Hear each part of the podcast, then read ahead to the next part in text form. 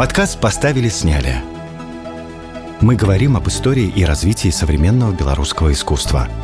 Кино, музыки, театра, фотографии. Слушайте нас на подкаст-платформах. Обсуждайте выпуски в наших аккаунтах в соцсетях. Все ссылки в описании каждого эпизода. Ощущение шоки и трепет одновременно моей фотографии в зарубежном фотожурнале – на одном из праздников города нас прогнали из парка Янки Купалы со своей фотовыставкой. В самый разгар восстания 1863 года была проведена ревизия всех фотостудий на предмет лояльности их владельцев царской власти. Выставка в Доме кино показала, что произошло фотографическое землетрясение. В этом альбоме, который называется «Те, кто видит иначе», впервые и прозвучал термин «Минская школа фотографии». Фотография, рожденная в Беларуси, скорее рассуждает, чем действует. И то, что мы делаем фотографии, имеет смысл и имеет свою цену. Добрый день! В подкасте «Поставили-сняли» мы начинаем серию разговоров о развитии современной белорусской фотографии. Я Владимир Парфенок, фотограф, а в некотором прошлом редактор отдела художественной фотографии журнала «Мастатство» основатель и арт-директор галереи визуальных искусств «Нова», куратор выставочных проектов в Национальном центре современных искусств и Мемориальном музее мастерской Заира Асгура. Сегодня хочу рассказать вам о фотографии в Беларуси в 1980-90-х годах, о том времени, когда белорусская творческая фотография превратилась в своеобразный феномен на территории Советского Союза. Но давайте начнем разговор с небольшого экскурса в историю. Фотография как жанр довольно молодое искусство по меркам изобразительного, а белорусская фотография еще более молодое явление. Годом открытия фотографического процесса считается 1839. На территории нынешней Беларуси фотография появилась несколько позже. Скорее всего, уже в 1840-50-х фотография была распространена в больших белорусских городах и местечках – и насчитывалось около десятка фотопавильонов, где можно было сделать студийный фотопортрет. Самая ранняя из сохранившихся фотографий, сделанных на территории нынешней Беларуси, датируется 1858 годом. Это портрет матери одного из первых белорусских фотографов Антона Прушинского, и она находится в фондах Национальной библиотеки в Варшаве. Но, вероятно, где-то существуют и более ранние образцы – найти которое еще предстоит новым исследователям истории белорусской фотографии. Фотография долгое время существовала только в студийном пространстве, и это было связано с технологическими особенностями производства фотоизображения. Но задолго до того, как фотография вышла на улицы и стала напрямую документировать события реальной жизни, она попала под особое внимание органов, обеспечивающих устойчивость политической системы царской России. Из-за политических волнений в начале 1860-х годов в северо-западном крае, а так тогда называли белорусские земли в составе царской России, власти издали предписание, по которому светопись ставилась в один ряд с другими средствами печати, газетами и журналами. По мнению тогдашних властей, фотография представляла серьезную угрозу для государственной безопасности и требовала особого контроля. В самый разгар восстания 1863 года была проведена ревизия всех существующих фотостудий на предмет лояльности их владельцев к царской власти. Чтобы продолжить работать дальше, хозяину фотостудии надо было заручиться поддержкой не менее трех человек с надежной репутацией и уплатить немалый денежный залог от 200 до 600 рублей. Об этом можно прочитать в статье Надежды Савченко, главного специалиста по истории белорусской фотографии – Ясно, что далеко не все хозяева фотостудии могли пройти через такие ограничения, а цель этих предписаний была одна – ограничить выпуск фотопортретов участников восстания и других сюжетов, которые могли хоть как-то напоминать про смуту в северо-западном крае. Кстати, оригинальный фотопортрет нашего знаменитого писателя и участника тех мятежных событий Винсента Дунина-Марцинкевича, который сделал Антон Прушинский в 1863 году, хранится в фондах Национального исторического музея в Минске. Эта небольшая фотография содержит весьма интересную деталь. Дунин Марцинкевич сидит в студии за столом и держит в руках либо газету, либо стопку листовок, на которых заголовок тщательно выскоблен с поверхности фотоснимка, вероятно, рукой цензора. Сканирование фотоотпечатка это однозначно выявляет. Я держал в руках этот снимок и могу это подтвердить. Посмотрите эту фотографию в аккаунте подкаста «Поставили-сняли» в социальных сетях. Словом, белорусская фотография уже на самом раннем этапе развития находилась в очень непростых условиях, и такие ограничения на деятельность фотографии в северо-западном крае не могли не сказаться на развитии фотографии как жанра. А, досоветский период белорусской фотографии до сих пор так и не осмыслен и не концептуализирован. Более того, есть проблема с определением, кто является белорусским автором, а кто нет. Несколько знаменитых имен фотографов, родившихся на наших территориях, вписаны в истории других стран. Назову лишь пару имен. Ян Булгак, который родился на Новогрудчине в 1876 году, а похоронен в Варшаве в 1950 причисляется к пионерам польской фотографии, а также к мэтрам литовской и российской фотографии. Родившийся в 1869 году и выросший в Минске Мессия Неплебаум также прочно вписан в историю российской фотографии как признанный мастер портретной съемки. Петр Шумов родился в Гродно в 1872 году и эмигрировал в Париж в 1907, чтобы избежать ссылки в Сибирь за свою политическую активность. В Париже он становится личным фотографом Агюста Родена. Можно ли его вписать в историю белорусской фотографии? Словом, есть над чем поработать историкам и критикам фотографии. Советский период белорусской фотографии тоже мало исследован историками и не осмыслен как феномен. Вся советская фотография довоенного и послевоенного периодов подается, как правило, единым монолитным блоком, без особых национальных различий, без выявления стилистических особенностей национальных школ. Разве что Балтийские республики имели некое право на свою культурную автономию. В советское время говорили о самобытности литовской, латышской и в меньшей степени эстонской фотографии. Белорусская фотография как искусствоведческий, а не географический термин появился значительно позже, в 1980-х годах с приходом новой генерации фотографов фотоклубное движение, которое существовало в республике с 1960-х годов. Именно в это время в крупных городах Беларуси, как грибы, стали расти фотоклубы. Бесспорно, 1960-80-е годы в республике можно назвать временем фотоклубного бума, равно как и бума других клубных объединений по интересам – туризм, спелеология, филателия, рисование, слайды, театр – Клубы открывались при дворцах профсоюзов, при домах самодеятельного творчества, при домах культуры разных крупных предприятий. Только в Минске в разное время существовало не менее десяти различных фотоклубов. Напомню лишь некоторые из них. Конечно, фотоклуб «Минск», который на слуху, фотоклуб при редакции газеты «Вечерний Минск», фотоклуб «Спадшина» в Минском дворце железнодорожников, фотоклуб «Нива» при областной библиотеке имени Пушкина, слайд-клуб «Спектр» при Дворце профсоюзов – Областные центры также не отставали от столицы. Фотоклубы Гродно, фотоклуб «Радуга» в Могилеве, фотоклуб «Полесье» в Гомеле, фотоклубы в Витебске и Бресте тоже вели активную работу, а некоторые из них сохранили свою активность до сегодняшнего дня. Конечно, самым известным являлся фотоклуб «Минск», который выступал организатором многих клубных фотовыставок и фотоконкурсов, среди которых надо выделить всесоюзный, а позже – международный фотоконкурс под названием «Фотографика». С 1971 по 1989 годы было проведено шесть фотоконкурсов, география участников которого росла с каждым годом. По итогам каждого конкурса издавался небольшой буклет с лучшими работами. Вероятно, публичные выставки в рамках этого конкурса и повлияли на решение многих молодых людей – обратиться к фотографии как к творческому инструменту интерпретации реальности, увидеть в фотографии не только ее документальную функцию, но и богатый творческий потенциал. Кстати говоря, фотоклуб «Минск» сохранил большую и очень ценную коллекцию оригиналов работ, принимавших участие в конкурсах фотографики и других выставочных проектах, а также в обменах коллекциями между фотоклубами страны. Были и такие формы коммуникации между фотоклубами – круговые обмены выставками. И всего в коллекции фотоклуба «Минск» насчитывается около пяти тысяч оригиналов. Коллекцию фотографики сейчас оцифровывает Алексей Павлють. Такой цифровой архив аналоговой фотографии – отличный повод для издания в будущем альбома лучших работ конкурса. Но дойдет ли дело до этого, пока под большим вопросом.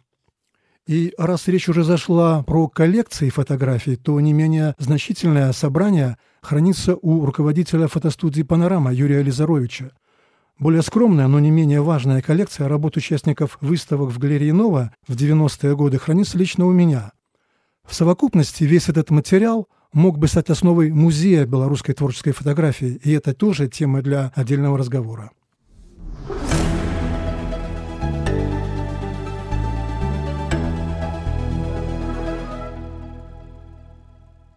Но вернемся к фотоклубам. Любой творческий коллектив – это живой организм, который требует для своего успешного функционирования появления новых увлеченных людей, новых творческих сил, новых креативных идей. Фотоклуб «Минск» не был исключением в этом плане, и для пополнения своих рядов свежими кадрами клуб решил организовать учебную студию, чтобы дать возможность молодым авторам пройти обучение у самых опытных членов фотоклуба. Первая учебная студия набиралась под руководством известного белорусского фотографа Михаила Жилинского, автора множества хитовых фотографий, отмеченных на зарубежных конкурсах художественной фотографии. И это было в 1982 году. В студию 1 принимали практически всех желающих, у кого были начальные знания по практике фотографии. По легенде, первая учебная студия оказалась не очень успешной – она дошла до финишной черты с новым руководителем, известным белорусским фотографом Валерием Лобко. Он же продолжил учебный эксперимент в 85 и 86 годах в рамках работы учебных студий «Студия 2» и «Студия 3». Главное отличие при наборе в студию 2 и студию 3 состояло в конкурсном отборе. Необходимо было пройти анкетирование из 50 вопросов, которое и выявляло гуманитарный кругозор будущего студийца – акцент с технической подготовленности был смещен на творческий потенциал будущего участника студии, на его интерес к искусству в целом. Вероятно, именно этот важный фактор и сработал в итоге, поскольку подтянуть техническую и технологическую часть учебного процесса оказалось намного проще. В результате работы этих учебных студий смог раскрыться творческий потенциал целой плеяды молодых авторов. И в определенной мере именно они – сформировали новый облик белорусской творческой фотографии. В статье для каталога выставки «Новая белорусская фотография» в Сопотской художественной галерее в 1994 году молодой арт-критик Надежда Короткина впервые дала определение стилистическим и концептуальным особенностям белорусской фотографии. Процитирую ее слова в переводе на русский язык с польского. Вот что Надежда написала. «Творческая фотография Беларуси еще очень молода – она пока не успела обременить себя колоссальным опытом изобразительного искусства в целом и фотографического искусства в частности. Она не искушена, однако и не отягощена этим опытом. В этой девственности есть та чистота, которая позволяет почувствовать характерные особенности мировосприятия фотохудожников, которые живут и творят здесь, в Беларуси. Вы не увидите в этой фотографии фейерверка эмоций – шумной балаганности, театрально-надрывных страстей, фотография, рожденная в Беларуси, скорее рассуждает, чем действует. Она анализирует жизнь, погружаясь в саму себя. Она и мудра, и интеллектуальна в своей рефлексивности, и вместе с тем беззащитна и почти по-детски искренна. Продуктивный и во многом новаторский для Беларуси метод, опробованный Валерием Лобко в учебных студиях – дал яркий, впечатляющий результат формирования нового облика белорусской творческой фотографии. Фотографические штампы, которые были так характерны для традиции фотоклубной фотографии в Беларуси, да и в любой другой стране, были в большинстве случаев отброшены студийцами в сторону. На смену этим штампам молодые выпускники учебных студий принесли новые темы, новые изобразительные приемы, новые подходы к творчеству. Вероятно, в это время появились или наиболее ярко проявили себя такие формы авторского высказывания, как серия, цикл, проект. Мышление фотографа в формате единичного фотоснимка больше не являлось единственно возможным. Повествовательность, неоднозначность, сериальность – это стало едва ли не главной приметой молодой белорусской фотографии. Такой подход часто не принимался и не воспринимался авторами, входящими в традиционное фотоклубное сообщество. Стало ясно, что молодое поколение говорит на другом визуальном языке. и это усиливало напряжение, существовавшее между старшим и младшим поколением фотографов. Именно в перестроечное время белорусская фотография открыла для себя совершенно новые темы. Особенно ярко это проявилось в работе с семейными и анонимными, а часто случайно найденными фотоархивами. Почти все участники Минской школы так либо иначе обращались к переосмыслению визуальной истории своей семьи или всего общества в целом через интерпретацию архивного материала. А такие авторы, как Галина Москалева, Сергей Кожемякин, Игорь Савченко, Иван Петрович сделали работу с личными архивами едва ли не главной темой своего творчества. Словом, итог учебных студий был двояким. Появились новые яркие самобытные авторы, говорящие на оригинальном неклишированном фотоязыке, который не всегда воспринимался старшим поколением фотографов. Но разрыв между старой и новой генерациями белорусских фотографов – не только не уменьшился, но даже приобрел критическую дистанцию. Студийцы в большинстве своем не захотели вливаться в коллективное тело фотоклуба. Наоборот, они заявили о своей автономии и организовали несколько независимых фотогрупп и неформальных объединений и продолжили свою работу не внутри, а параллельно фотоклубу. Выставочная активность молодых студийцев того времени поражает и сейчас – и это несмотря на тот факт, что никакой специальной структуры по созданию выставочных проектов, их экспонированию и дальнейшему прокату, продвижению по стране не существовало. Не было ни частных галерей, ни выставочных залов. Ну, разве что сами фотоклубы и являлись небольшими выставочными залами для самих себя. Не было ни профессионально обученных кураторов выставок, да и критиков, понимающих специфику фотографического искусства, тоже не было. О высшем художественном образовании для фотографов речи также не шло. Впрочем, и сейчас в Беларуси эта тема тоже не снята с повестки дня. Так вот, при всех этих «не было» проходили не только официальные выставки фотографии в госмузеях. Молодые авторы использовали всякую возможность сделать выставку в холлах кинотеатров, в домах культуры, в актовых залах библиотек и даже под открытым небом в рамках однодневных показов на таких публичных мероприятиях, как День города. Даже торговый зал Минского магазина фототоваров «Кадр» несколько раз становился выставочной площадкой для молодых студийцев. Многие помнят выставки в столичных кинотеатрах «Пионер», «Москва», «Октябрь», где работали дискуссионные киноклубы, которые собирали продвинутую в визуальном искусстве публику. Такие выставки были хорошей возможностью проверить, как на творчество молодых реагирует публика, а также наладить обратную связь с любителями и профессионалами.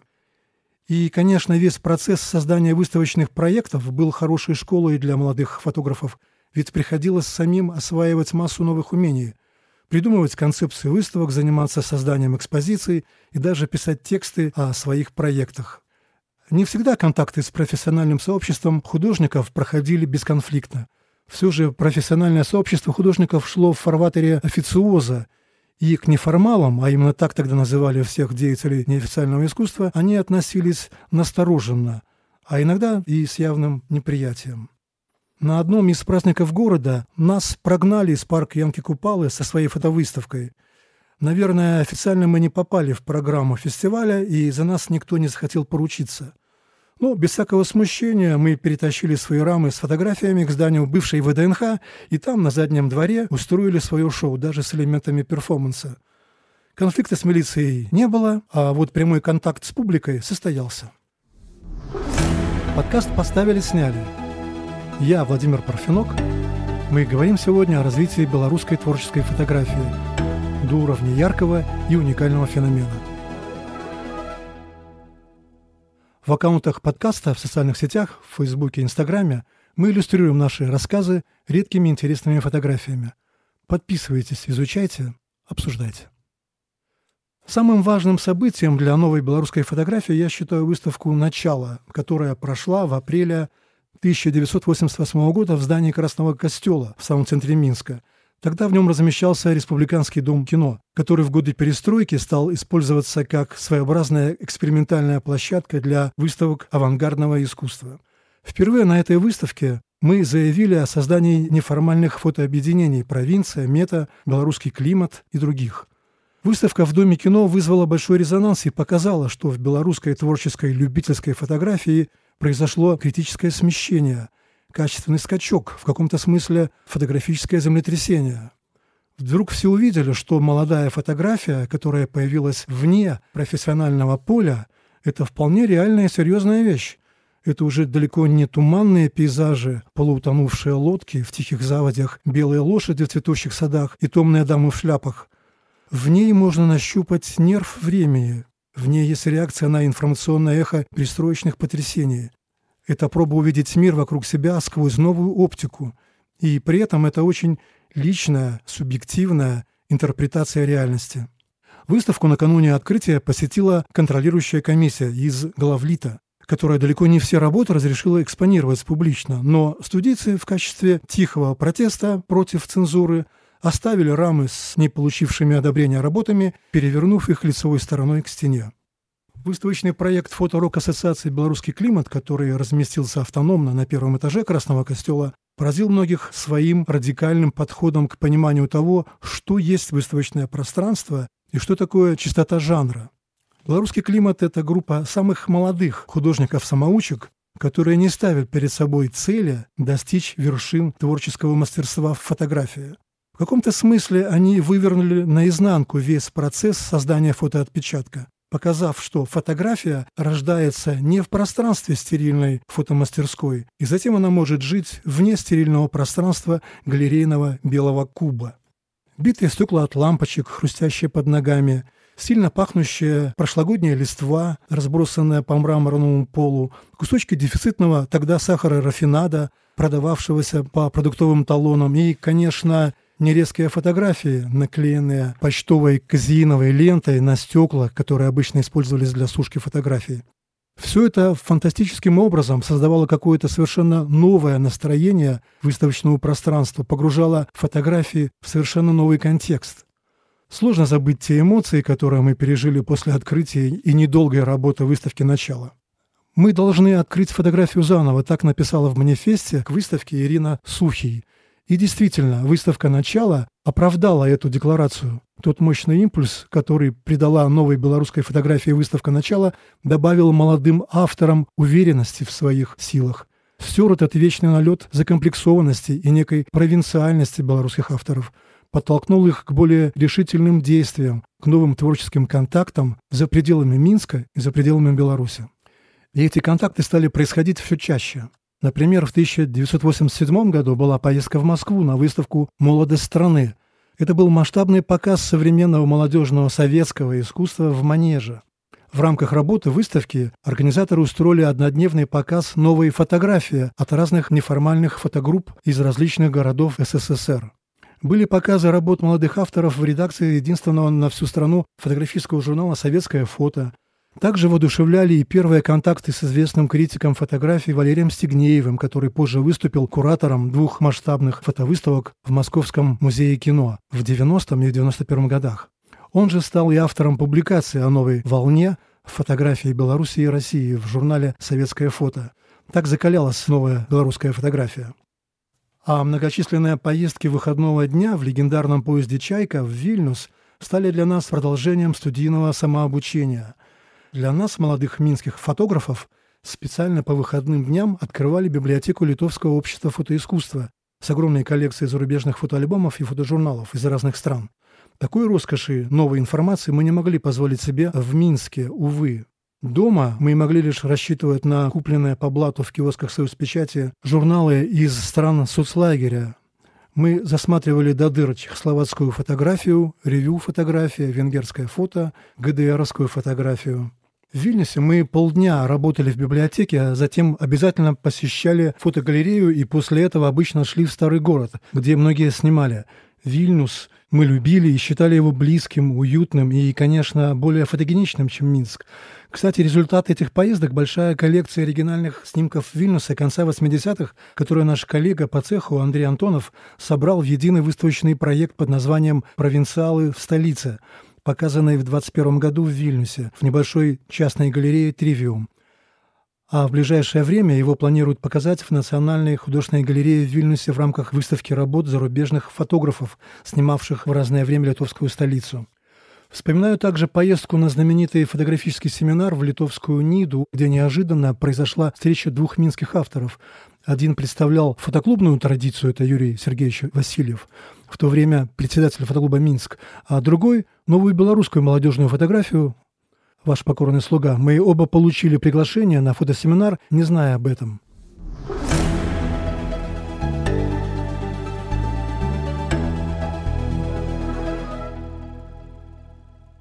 Уверенности в том, что проект учебных студий при фотоклубе «Минск» все же удался, придавали и самые первые контакты с зарубежной фотографической средой, сначала с неформальной, а позже с настоящими фотопрофессионалами. Впервые это произошло в рамках акции датского молодежного движения Next Stop Soviet во время установочной конференции в Москве в июле 1988 года. Датский молодежный фотоколлектив искал для сотрудничества и обмена опытом коллектив молодых фотографов из СССР, и неожиданно для всех им стали представители Минской провинции.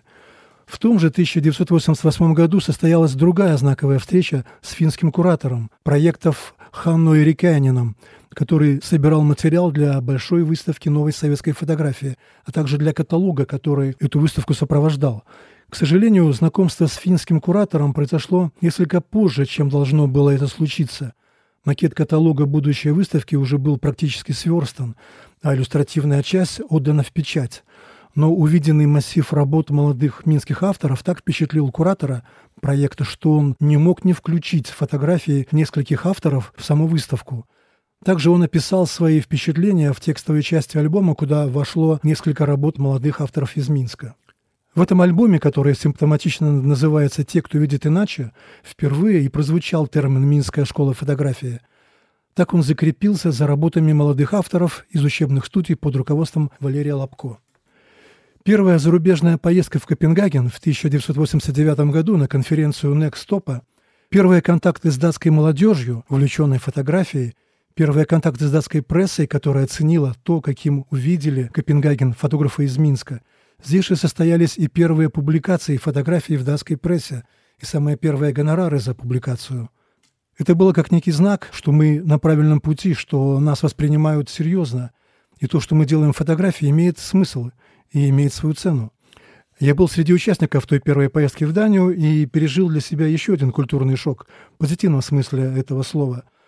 Так вот, фотовыставка «Новая советская фотография», которую собирал финский куратор, проделала путь из Хельсинки в Стокгольм, а затем в Оденсе, это город в Дании, где разместился музей фотографии.